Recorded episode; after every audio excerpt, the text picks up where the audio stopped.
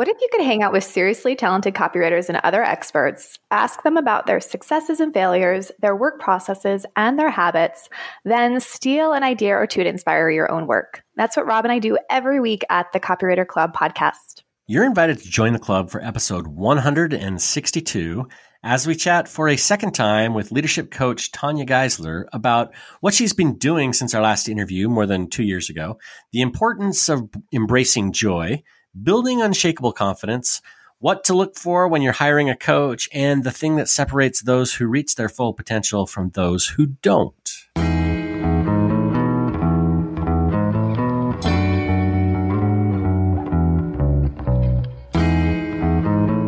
Welcome, Tanya. Hey, Tanya. Hey, I'm so happy to be here and honored. Thank you both so much. Yeah, we're very excited to have you back for a second time. Your interview, number 47, uh, is one of my favorite interviews on this entire show. And I think just surprised both of us just with the impact it's had in the copywriter community um, after we talked about the imposter complex and dug into that. So we'll definitely link to that conversation. Yeah. But we want to know really like what you've been up to since then over the last two years so we can talk about a lot of what you're teaching and talking about today.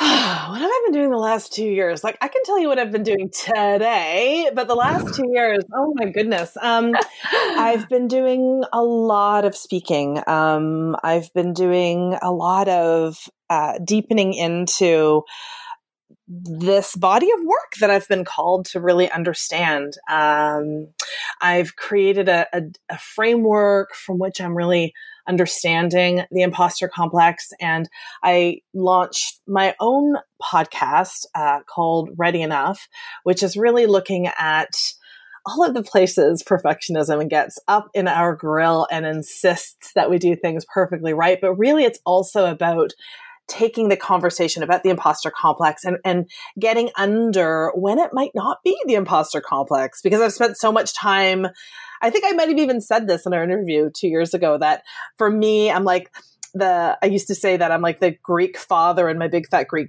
wedding, and I can bring everything back to the imposter complex. And over the speaking I've been doing and the, the deepening I've been doing with my work, I realize sometimes it's not the imposter complex. Sometimes it's it's a fear of fat phobia or transphobia or you know it's racism. It's you know systemic issues that are at play. So I'm really trying to be much more nuanced about it and continuing to dig into what we do about the imposter complex when it shows up. That's what I've been up to.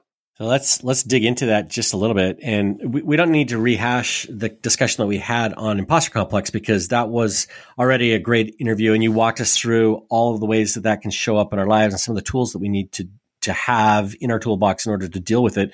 But can we go a little bit deeper on some of these other things uh, related to perfectionism that are keeping us from you know showing up and and being doing the work that we should be doing?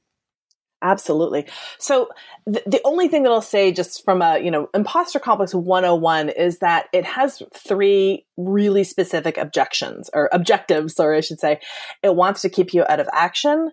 It wants to have you doubt your capacity and it wants to keep you alone and isolated. So all of the whole setup of the imposter complex is to, is to do one of those three things or sometimes all of those three things.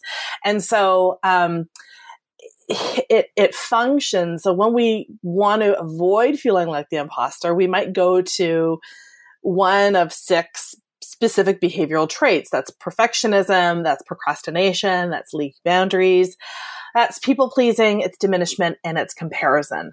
And so this is, you know, we all have our own particular blends and cocktails of how we try to avoid feeling like the imposter, but it's typically going to be one of those behaviors. That's where we're going to be hiding out. And so, and again, each one of those is going to be, you know, again, trying to keep you out of action, doubting your capacity, or alone and isolated. So I think it's just really helpful to know which one is your particular, um, you know, blend that you go to to avoid feeling like the imposter. And then when we know that, then we have more of a fighting chance of extracting ourselves from it or popping back out or having, you know, the sort of uh, sea anemone sort of shrink back response that when it shows up, we can go, oh, okay, I understand what's happening. And then I can bounce back. Does that make sense? Totally makes sense. Yeah, and and you're the first person to mention a sea anemone uh, on the podcast. So 162 episodes 162 to get there. 162 episodes. All right, now you, you're good like that. This could be the last one. Like you guys are done. Yep, we've we've hit full vocabulary. Uh, yeah, whatever it is. so so Tanya, when you you know, you're mentioning your body of work and that you've just continued to dive deeper into it. So, over the last, let's again, over the last two years, what has surprised you as you continue to get deeper into your work and work with more clients and speak more and get more feedback from the outside and your community?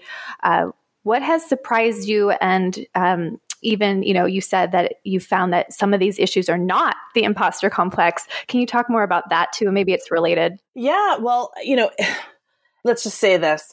If you study or if you follow anybody who does deep work in uh, anxiety you'll hear when they talk about anxiety anxiety really tries to keep you out of action wants to have you doubt your capacity and wants you to feel alone and isolated.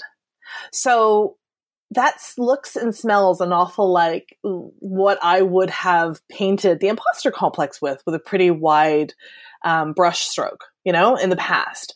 Or if somebody is um, dealing with, you know, they, they, they feel they are attacked by fat phobic people.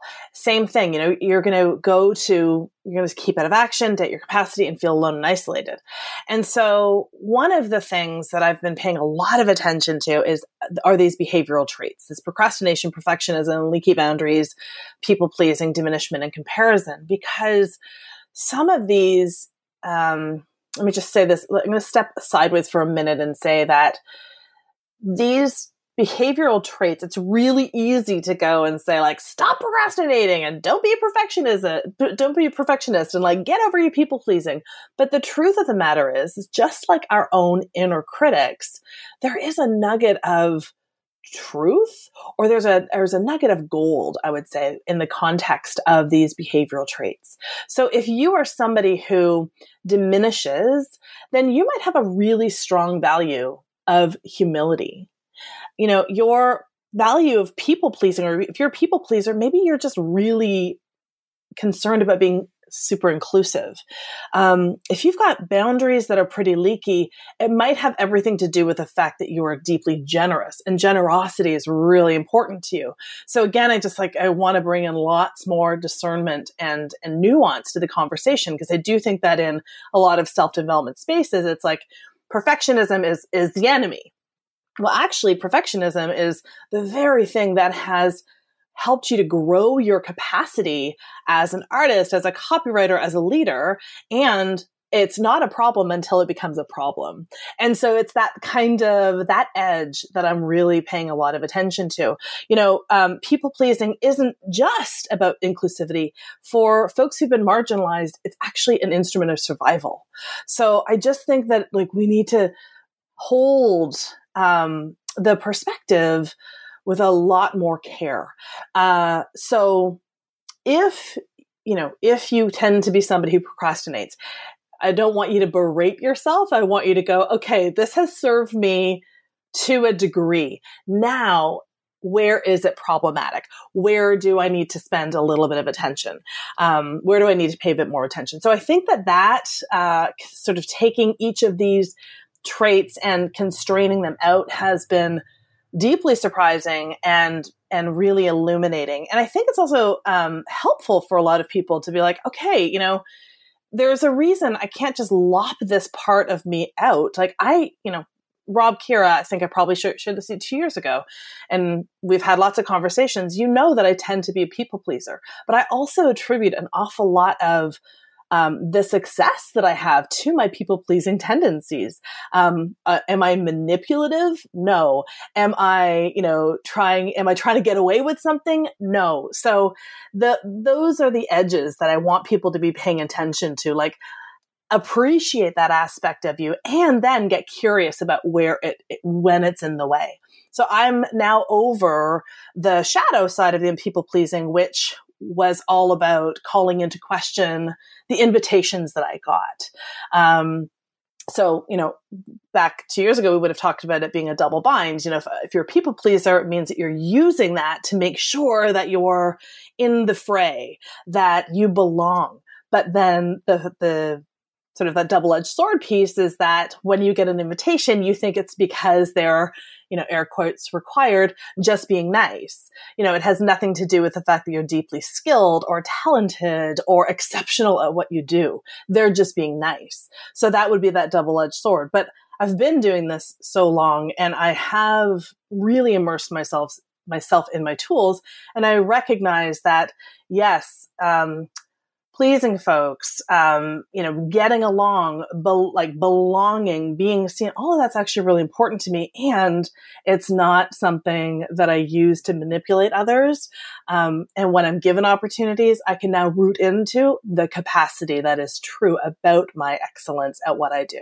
So I really like this idea that our values may be contributing to some of these things that are holding us back. But it seems to me that if that's true, and it, and it probably is, it also makes it harder to overcome them. So, you know, if I'm procrastinating because, you know, maybe I have a value of needing to be ready before, you know, before I get something done or, or whatever, you know, those values might be, changing who I am and something that's so fundamental to my identity as a, as a value is a lot harder than just saying, well, you need to manage your time better, right? So what are the tools that we can use to identify, like, how do we move forward and, and turn this into a positive as opposed to a negative?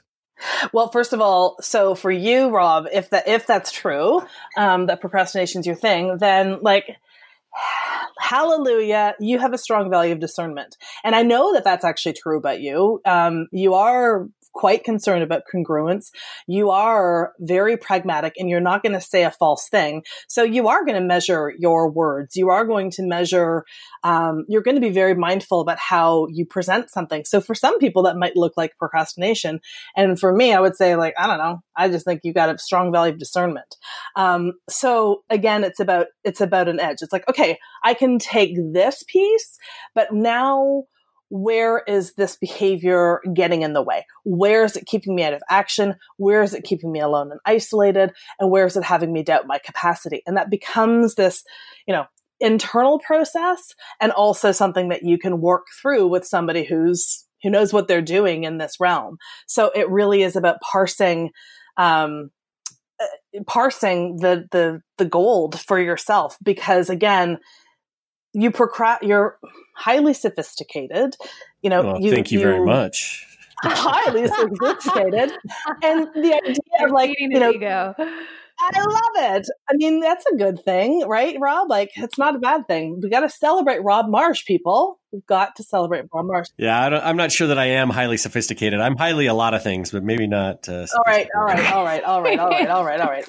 See, this is going to become a coaching call. Tell me about that. No, I'm kidding. Um, Kira, would you or would you not agree that Rob is pretty sophisticated? I do, and I, I agree with everything you said. He takes time, and sometimes this could aggravate me because he takes time to think through decisions that we make. Um, and that's ultimately a good thing. And that's what's helped our business grow. And that's what is unique to him that adds value in our relationship because I'm not that way. I'm like ready to jump into something. So I can see what you're saying. There's the positive and the negative side to to all of it, but I see the positive side of that in our business relationship. Do you find though what you're witnessing from over here, from from outside looking in, um, is he actually procrastinating or is he doing something else? Um, I think he watches a lot of baseball games. That's what I think it is. I'm just no. I I, I, I wish I had time to watch more. Yeah, I know games. that he's just taking his time and moving his way through all the work and decisions we have, and and we, all the projects and taking his time um, to think through it carefully, which is a good reminder. Even having this conversation is a good reminder to me, like that's what it is. Um, again, whereas like I'll move quickly through things, um, and that's good for some actions and moving forward, but that's not always good, especially when you're making big decisions, signing contracts. So there's a lot of value in it.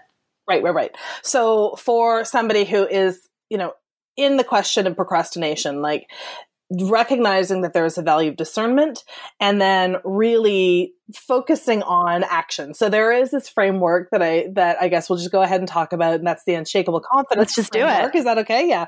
So this is something that I've been thinking a lot about and how, you know, if we think about the imposter complex as being one sort of end of the spectrum where we feel um, where we have this really proven track record of success and success is of course very subjective but we have this proven track record of success where we don't have feel our esteem or our confidence has measured like it sort of equals that level of success that everyone else can see.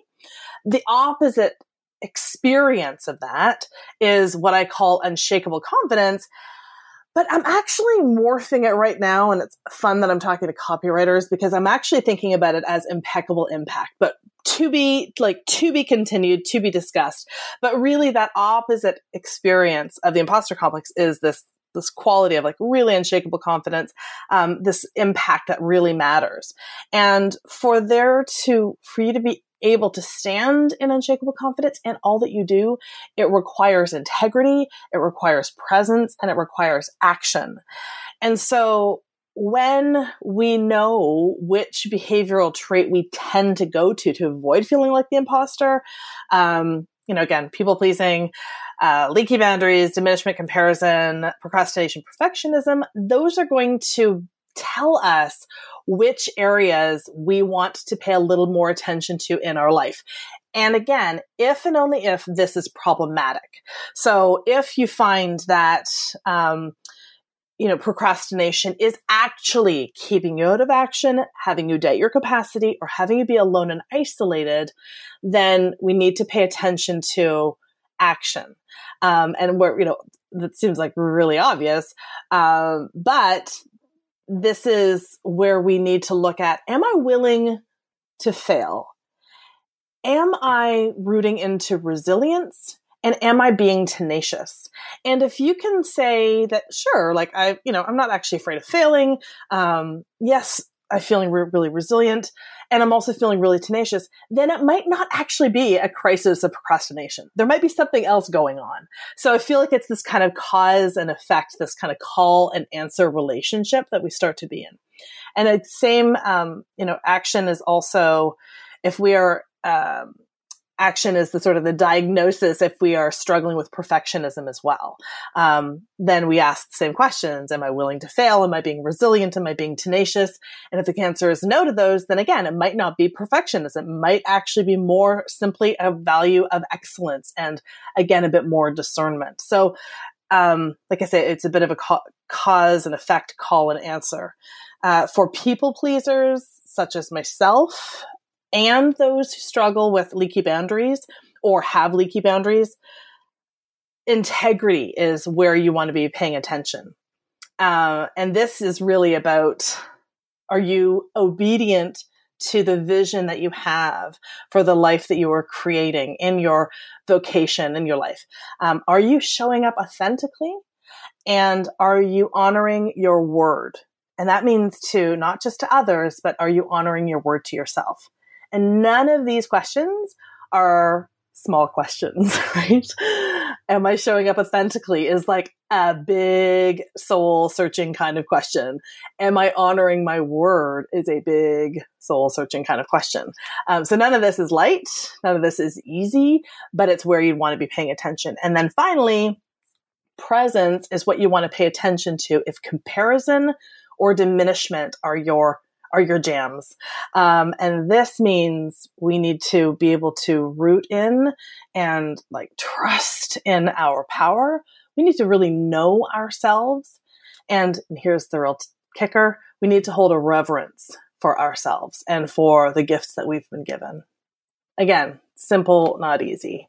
Yeah, as I listen to you talk about all these potential things that you know maybe holding us back, and there's a lot going on here um, and and maybe even some of us struggle with several of these things. You know, so um, you know, it's not just one thing that's holding us back, but um, again, at the risk of getting a coaching call here, like what are the next steps? Like once we identify, okay, yeah, I, you know, I am afraid to fail, or maybe I'm not afraid to fail, but I'm not being authentic, or maybe I am being authentic, but uh, you know, as we go through those questions, like how do we then take ownership of what the next steps are?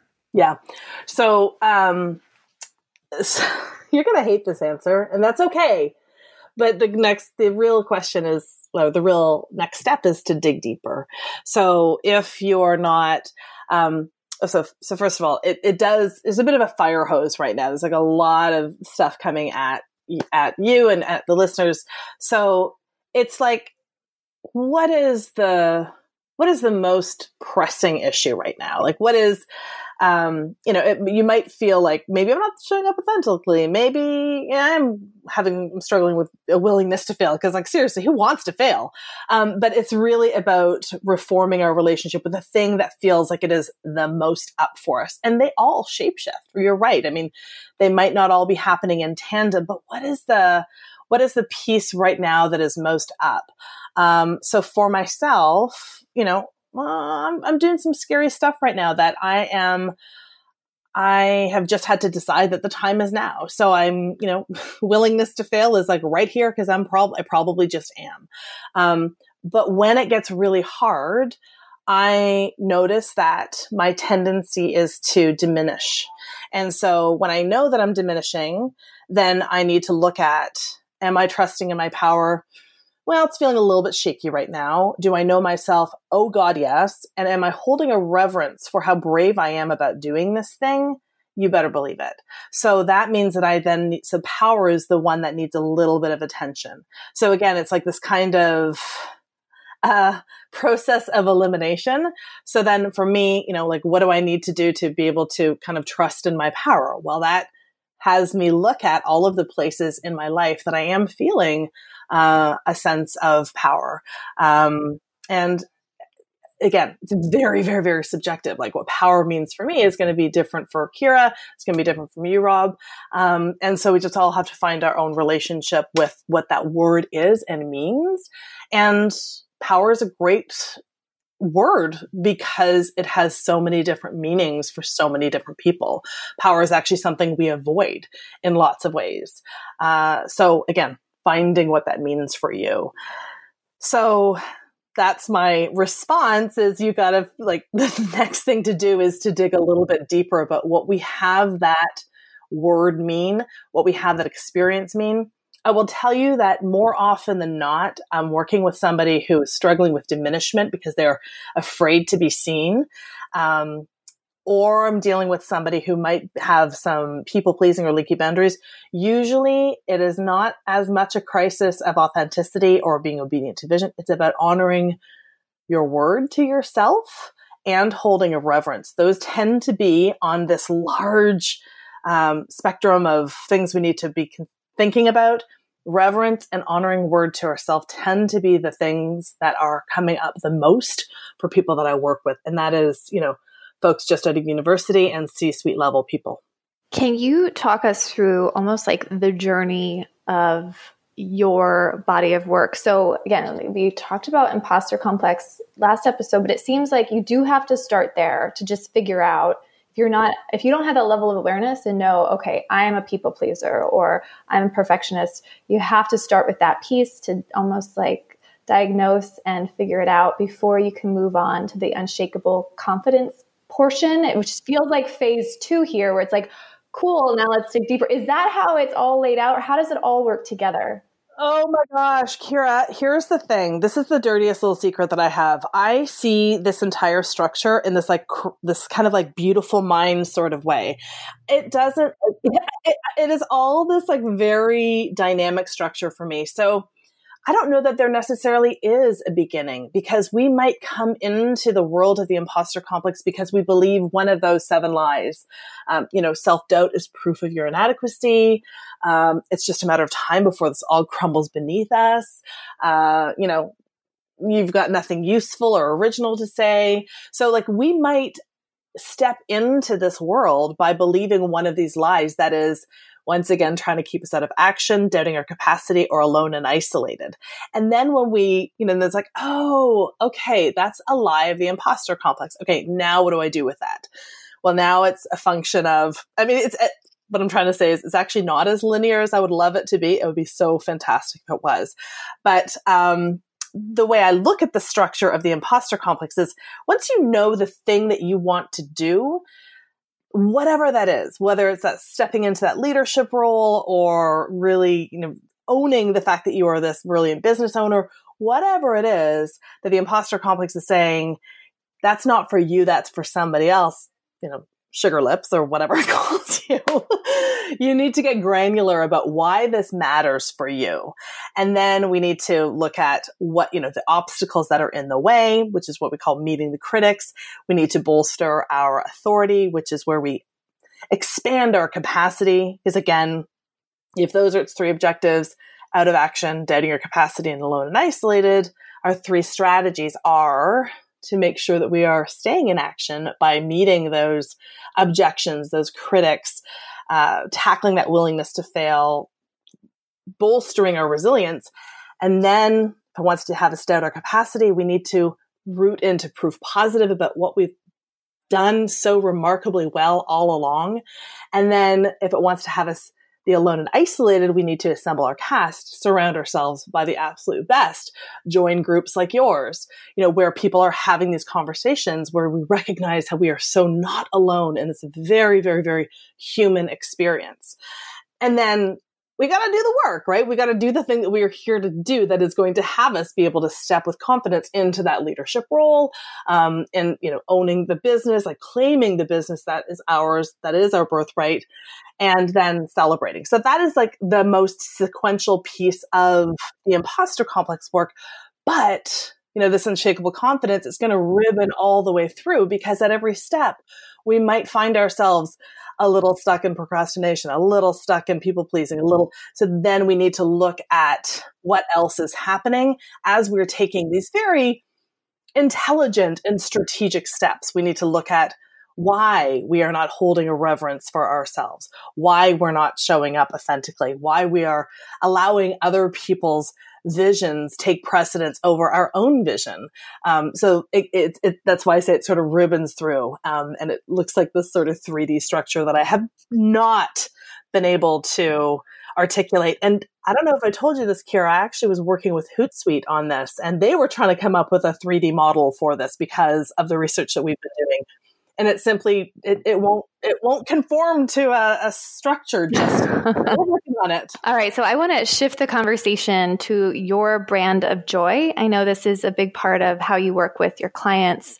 Um, can we talk a little bit about your specific brand of joy and then like this concept what it means and how we can all find out what our brand of joy is in our life and business?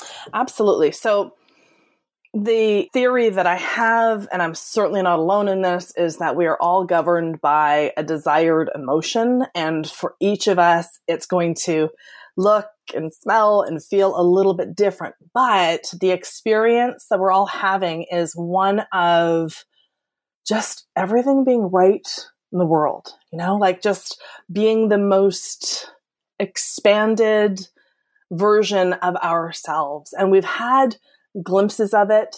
Um, and it's the thing that we want to feel in all that we do.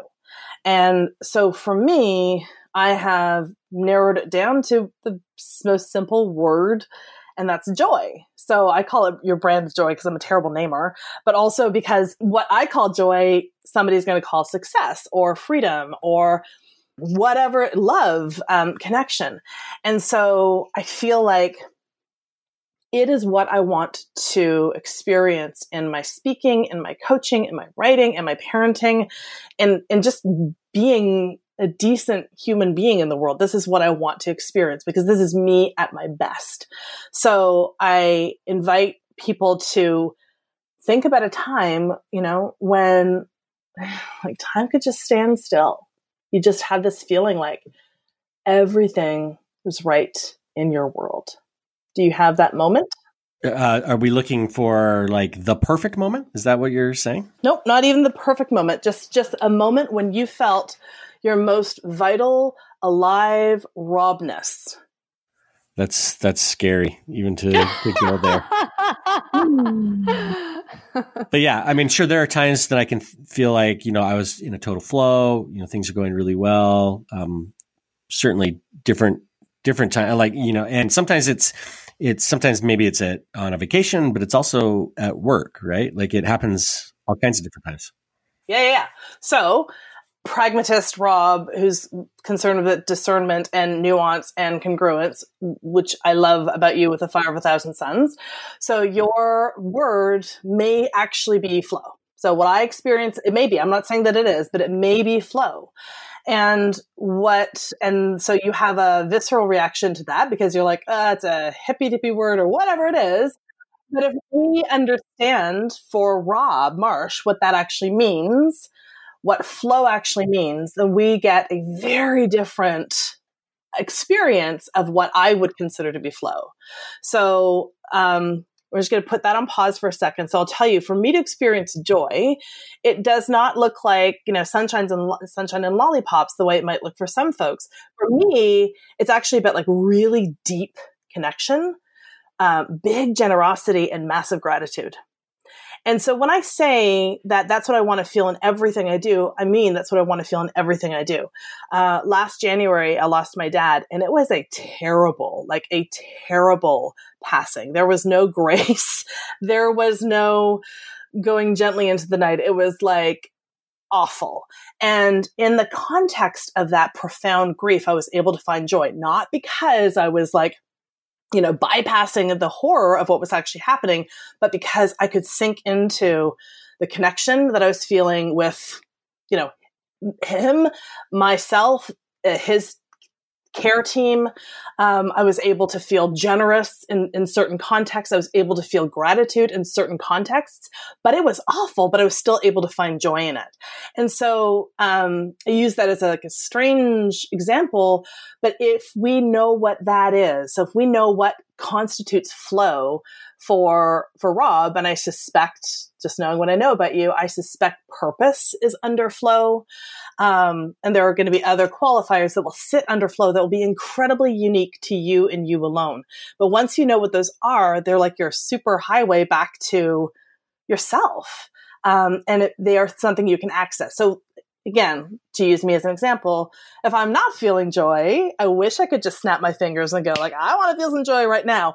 But that's not always accessible. So then I need to question, how can I feel more connected? How can I feel more generous? And how can I feel more gratitude? Sometimes it feels impossible to reach one of those, but you get as close as you possibly can. Um, so I'm going to pause there and ask how that's landing, resonating, what your questions might be. No, I think that makes a lot of sense um, as I'm trying to like process it through, and I haven't done the deep thinking to figure out, okay, what does flow mean to me? But you know, let's assume that it's you know me operating out of some uh, state of comfort where I, you know I feel like I know what I'm doing and I'm contributing value and uh, you know getting respect from you know the client or, or that kind of thing. Like if I'm not feeling that, are those the things that I need to go back and say, okay, why am I not feeling this and how do I get it? Is that the way that you find yourself back to joy? Yep. Bingo. So whatever those are. So um, I, am actually really curious about this. So at, at some point we're going to get under this. I think that for you it, there is there is purpose. There is um, you know you look at what you're doing in the world, Rob. Like you are about connection as well.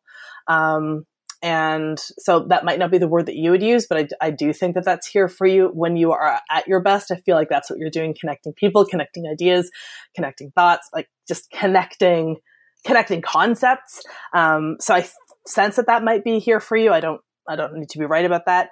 Um, and then, you know, some contribution. There's also a quality of lightness too that I think wants attention. But then what you would do once you know what those three underpinning values are, you can go next level. Like, so what does purpose actually mean for Rob? Um, what does comfort actually mean for Rob? There might be a little bit of lux there. There might be a little bit of, um, you know, I, I, don't know. Like, I don't know what those would be. But then, so you can do this kind of genealogy chart of what is true for you. So how do we access? So if purpose doesn't feel like it's accessible, then you can go, okay, Like, what do I need to feel more purpose? So, you know, what do I need to feel more gratitude? I need to have a little more um, awe. I need to. Fi- I need to feel a little more. Um, what's it's under there for me? Um, just like a like a bit more sense of wonder, and then also this this quality of recognizing the privilege that that I live on top of. So again, like if gratitude is not available because you're like super pissed off of the world, then like what lives under that? So it really does become. So when you ask me what what the next the next thing we do is, it's always going to be look a little bit deeper because the answer is going to be sitting right there. Okay, so yeah, it does, and I'm I'm thinking like this is probably like most useful, at least in my business setting. Uh, let's say that I've got a project and I am, for whatever reason, I'm procrastinating it. I'm I'm maybe even self sabotaging. I'm not getting on it, and it's because I'm I'm missing something related to you know this joy. So one of these qualities that helps bring me to that uh, is absent, and so therefore I don't want to work on it. Would you say that that's something you've seen? Uh, you know, from yeah, is that how it manifests? I guess is is really what I'm asking. Thousand percent. So for you, um, so the qu- first question I always ask once we've done this brand of joy work, it doesn't matter if we've been working together for two years or like you know, three days. Um, what does your brand of joy know to be true? And it's it feels super trite but for you if flow so if procrastination is your is is your thing and i'm not necessarily sure that it is and i think you might be illustrating a point too but say procrastination is your thing and your brand of joy is flow well you can see that there's going to be like a direct there seems to be this tension here. So it's easy for us to go like i'm not in flow or i'm out of joy like i can't do this stuff. Well actually for you to feel flow if if I'm even remotely right about this, you got to come back to a sense of purpose, why this matters, right? Because that lives underneath flow for you. Um, you know, am I contributing great value? Like, is that is that here? If it's not here, then you got to find a bigger reason. Uh, and you know, what are the conditions of my success here? Like, if that's what comfort represents for you, so then you've got a chance of getting back to flow. So, flow in and of itself isn't this thing that you can just conjure. You've got to be you got to create it. You've got to be, you're like an active participant in the creation of flow. That may be the thing that brings you back to, um, back to action. All right. So I know when you and I worked together in, in your immersion program, which which I'm in with you, we sat down and worked through this brand of joy for for me, and we came up with it together. Actually, you came up with it, and I was like, okay. And it rubbed me the wrong way because it was power. You said it was power, and I was like, oh, that's not good. Like we have too many power hungry people in this world already. I don't want that to be my brand of joy. And then as you explained it, um, it made more and more sense. So uh, I guess the question in there is really sometimes maybe do we not sit with what it actually is because we have the wrong connotation uh, attached to that brand of joy. Oh my God, totally. Are you kidding me? I resisted joy for like all the years because I'm like, that's, you know, because when I say it's not sunshine and lollipops, like whose perception do you think that is? That was mine. Like, I didn't want to, I wanted something like super sexy, like decisiveness or, you know, I don't want joy because for me, that was, I had this association with it being like L I T E and not very powerful. But now that I have a real understanding of what it actually means, it's undeniable. So for you, what, can you remind me what your underpinning values were? It was delight and connection and pre- presence. Yes. Ooh, I love it when I'm right about stuff like that. it's totally true. Oh my goodness. Okay, so yeah, so power is this.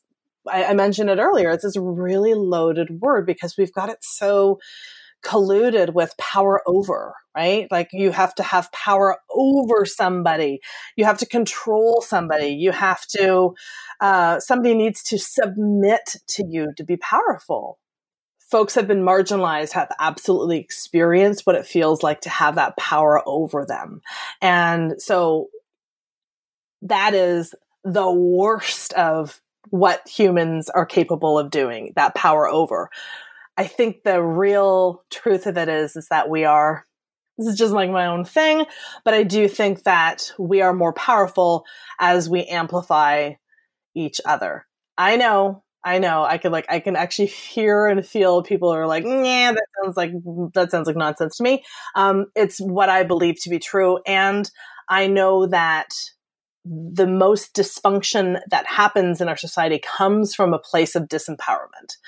Folks behave in the way that they do because they have felt disempowered and um, are doing damage and harm because of that place. So I feel like one of the most gracious and uh, human things we can do is to root into the power that we have been given. Um, we are here for a reason. What does it look like to amplify from that place? And, you know, Kira, I've seen you when you are truly in your power and it is just about the most inspiring thing to be around. And it invites people to step up and, and match you. You know, you become this model of possibility for people when you are standing in your power and there is no power over anywhere to be seen. Does that make sense? Yes, yeah. And just to close out this conversation about the brand of joy. So, if somebody listening is like, this is great, I want to figure out what my brand of joy is, um, they can't necessarily, you know, work with you one on one. Where or what can they do to just really figure this out on their own? So, it is um, hashtag simple not easy and it is absolutely worth the time and energy it's going to take um, think about that moment in your life when all felt right with the world and then answer this very brief question in that ideal and sweet moment I felt blank. And whatever blank is, is probably the word that you are seeking to feel in all that you do in your writing, in your business building, in your relationships, in your partnering, all that you do is likely associated with that. So then um, it becomes a function of being a bit of an investigative reporter and scanning. So, like for me, I came up with joy when I was thinking about this crazy moment when I was in high school. Like it had nothing to do, uh, sorry, that's the other thing. We want to make ourselves wrong. Like we think it should have been our wedding day or when our babe was born or when we, we were handed the keys to the house. For me, it was when I was on stage in high school and I was doing my ridiculous Bill and Ted's Excellent Adventure, you know, impersonation as part of like my campaign. Oh my God, it was ridiculous. But it was, I felt this beautiful sense of, joy and connection with the people that I was with. And it was, it was amazing. Um, so do not judge whatever comes up, whatever comes up. If it was in the dock at the cottage or if it was when you were marching or whatever it was, like it doesn't matter. It is your truth. So now the job is to become an investigative reporter and to think back to different times when you've had that experience. Like Rob said, you know, sometimes it's in his work. He's had, he's had tastes of it when he was in at work or on vacation. Um, but that sense of flow was ribboning through. So then we can start going, okay, what, like, what are the concentric circles or what's the Venn diagram of all that I was experiencing? And it doesn't need to be perfect. It just needs to be true. And it takes a little bit of time to play with it. Um, but then, like, what are all of the things that are happening when you're feeling that sense of joy, that sense of power, that sense of um, flow? Or success or whatever the word is that you've come up with. And then once you feel pretty comfortable that those are places that you can kind of hang your hat on, then if you want to, because you have found moments where you're not able to tack in, just to tap into, um, you know, comfort or value or purpose or delight or presence or connection, then get underneath what each of those words then means for you great news is you all love writing, you all love words, so you can play with this a fair bit, but it becomes this kind of, you know, genealogical chart, like I said, that is kind of infinite if you if you want it to be. I've only ever gone, I don't know, think three generations, I think. I've got at the very bottom, and then it kind of lost meaning for me. But that's as far as I've had to go. And I'm pretty versed in this. I've been doing this for about it's it's been a resource for me for about 12 years. And it has not shifted. It has remained joy. It has remained, you know, connection, gratitude, and generosity have been the underpinning values all along. I think some of the words underneath have shifted a little bit. Um, but for the most part it has remained true. So that's what I would that's what I would do. Um, and when we talk about you know, knowing yourself in this presence place and this integrity place, it really does require you to know what it is you you stand for. Um, and this brand of joy is going to help support that. Okay, I want to shift our conversation just a little bit because, uh, as expected, and as what happened last time, we could talk about this forever. Uh, and there are a couple of other things that we definitely want to talk to you about. Um, so, uh, uh, you've been coaching for quite a while as a leadership coach. And if somebody were looking to hire a coach, maybe it's not a leadership coach, maybe it's a copy coach or a business coach of some kind, what kind of things should they be looking at in order to make a wise decision about who they work with? Because we all know there's some pretty bad coaches out there. There's some great coaches out there as well. And working with a coach can probably do more for your business than almost anything. But how does somebody know that they're with the right person? Such a great question. Um, so, uh, you know, you can take the coach out of the woman or the woman out of the coach. I don't know. Because I would have you look at yourself first. Ugh, isn't that such a coaching answer? My goodness, it really totally is. is a coaching answer. it's a totally coaching answer. So um, I think about the folks who do really well with coaching are those who are really committed, um, who are resourceful, and who are willing to take responsibility. So um, you know, for for their actions. Um, so I think that that's like, that is the person that's going to have the most amount of success. The coach that you're going to be working with, if you show up resourceful and committed and willing to take responsibility, I almost feel like the coach then becomes kind of secondary. But it needs to be somebody who has you okay my my humblest of opinions it needs to be somebody who is going to have you sit up and and and pitch forward who's going to really be able to call you forth your coach is not simply your champion and they're definitely not your soft place to land. They are intended to be that person who's really going to uh, have you be able to step into that really full, expanded vision that your coach should be holding on your behalf. And yeah, so let me follow that up. So uh, this is not somebody who's just a cheerleader. It's uh, somebody that's going to push you. It's probably somebody who's going to help you define, uh, not not just let you uh, decide what what the future is, but they're going to actually push you to go farther than that. Um, what about you know experience and success with uh, with other people? How important is that? It's going to be a to- I, I I'm certified. I've done all of the things, and oftentimes, you know, young coaches are asking me about certification, and I am a little bit. I don't feel like I'm answering your question head on, Rob, and I'm I'm sort of be wiggly about it. But um, I think that it it's going to be incredibly unique to you as the client, how you're showing up, um, where your edges are soft, and where your coach can hold focus. So I am an incredible coach for some people. um, for the for the folks that I'm I'm not a great coach for, those are going to be people who really just want somebody to tell them what to do, um, who you know uh, who want guaranteed outcomes, who you know like so those are not going to be the people that I'm going to be, or who just want to like hang out with me, right? They like because I'm because I'm a people pleaser, so I'm like a lot of fun to be around.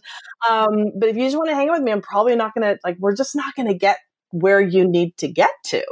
Uh, and I'm going to call forth, and that's going to probably piss you off because you're expecting it's going to be this like really fun nest that we get to hang out, and that's not what it is. So I think it's like really for you yourself knowing what you want from the coaching relationship and it, it really needs to be like that coach needs to be able to match you if you want to be called forth they got to be able to that's what they need to be really good at.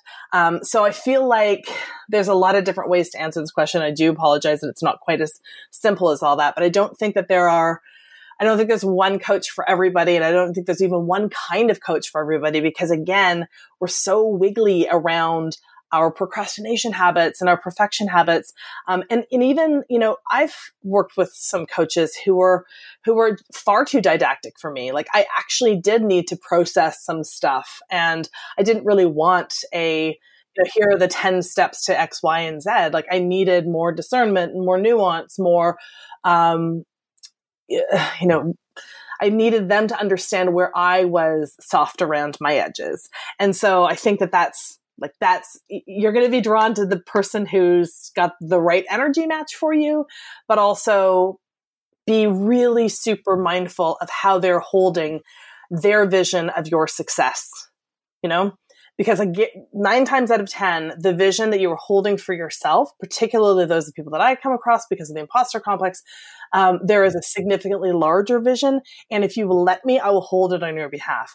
It might be uncomfortable for you to be held in that regard, um, that's okay. I can handle that. And so that's what I want from most people is be, make sure that you're working with somebody who can hold a bigger version than you're able to hold on your own behalf. Well, yeah, no, I, I think that's great advice. And I love that last part because I know you do that so well. And I've seen you do that in, in action, holding us to this bigger vision of ourselves. So, uh, Tanya, I want to shift again and talk about you as a thought leader because, like we said, there's so many coaches out there. But when I think of coaches who are thought leaders in the space, who have built a stellar reputation. Uh, you know, you're the first person I think of. And so I know this didn't happen overnight, and you've put in the work. And like you said, certifications, experience, there's a lot that goes into it. The question here is how can copywriters reach this level, this, you know, quote unquote thought leader level, um, what are some of the things we can do if we aspire to be at that level in our own career and business? Well, first of all, here's how I know that this work works because you saying that I am the person that you think of when you think of thought leader did not send me into any kind of spiral around the imposter complex. And I was able to just hear, sit and go, thank you. Thank you. Thank you. That really means a lot. Kira, thank you very much for that acknowledgement. I really appreciate it. I don't think that there are any shortcuts. I think that when I look at my body of work, it's as much for myself as it is for anybody else. Um, it it does require you know daily practices of how am I showing up in integrity? Am I taking right action? Am I rooting into my presence? But the only way I've been able to get to that place is to make sure that I've been well surrounded by people who are able to point out my squishy edges um, and and have called me forth um, and folks who have had my bigger version that they've been able to hold on my behalf has been really important i just you know there's a way in which I think Ram Dass says we're all just walking each other home. Um, and I feel like that's kind of like a, that's kind of like the coachy pyramid scheme of all of this. it's like coaches coaching coaches and coaches needing coaches because if I'm going to hold, um, you know, my clients to the highest standard um, that they want for themselves, I need to be able to make sure that my house is as clean as it can be as well. Uh, so I've certainly invested and made sure that I'm doing the work that I expect my clients to be doing. Um, and so that, that looks like asking the question, what's underneath this at pretty much every turn. And then there's the other really practical, um, piece that I've I've really tripled down in understanding this body of work. Um, I feel like the luckiest I've the luckiest thing that ever happened to me, other than this insane life of privilege that I get to live, was being invited to do that TEDx talk um, back in um, 2013, I guess it was, because that really required me to hone into uh, something that I really wanted to understand. And from that, you know, when you really invest your time and energy to researching something, you're kind of in. You're just kind of in it. And this is the thing that I think if people really understand how the imposter complex works, how we can negotiate it, navigate it in our own life, um, how we can respond when it shows up, be reminded that it's only showing up because what we're about to do is really important, that it shows up on the precipice of expansion, um, and not be so afraid of it. Yeah, that's everything. And so being able to be given that that gift of forced clarity like what are you going to talk about for 20 minutes um, was such a gift and has really invited me to be more critical in my analysis thinking a lot deeper. Um, and so it's like that super unsexy 10,000 hours to become a world-class expert in anything. And i've really just spent those 10,000 hours you know coaching and researching and and putting in the time. Um, that said I feel like I had I was claiming thought leader a long time ago. So for anybody who's listening who's just sort of starting out and they have this area of expertise or understanding, um, you know, don't be shut down by hearing that takes 10,000 hours because I actually don't know that that is necessarily true. I do think it's like 10,000 decisions. I think it's all of the times that you commit to your craft, to a deeper understanding, to doing the work, to doing that analysis. I think those become your um, those become your your right to claim what you're here to claim. All right, Tanya, we are out of time, and I'm going to cram in two final questions and just cram them in. Uh, so, what else is coming up for you? How can people work with you? That's number one. And then number two is what does the future of copywriting look like to you? And if copywriting is too specific, you know, just online marketing, what does the future of online marketing look like to you?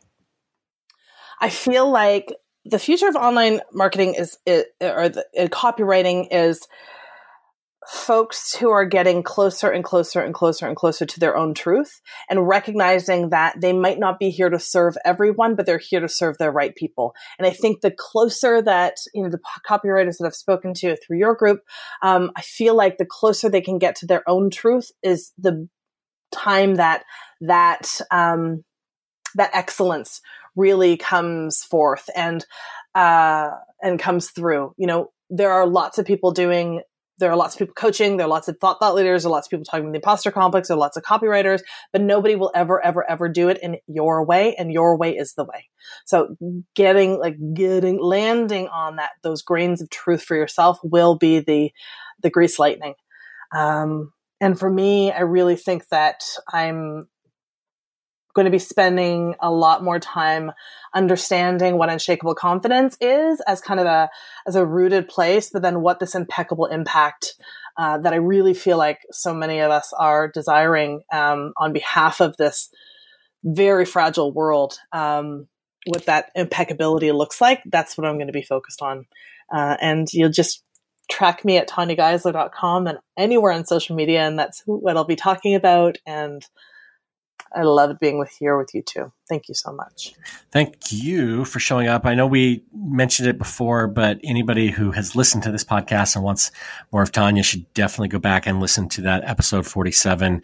Uh, when we first recorded it, we thought, oh, you know, it'll be a short episode. And, and it, we, it was basically, it was an hour of really good stuff that I think a lot of people in our community have, um, used to grow and you know just step out and own uh, the the personalities and the businesses that they wanted to grow. So you should definitely listen to that as well. But thank you, Tanya, for uh, coming today and sharing your thoughts again. It was awesome. Thank you, Tanya. Thank you both.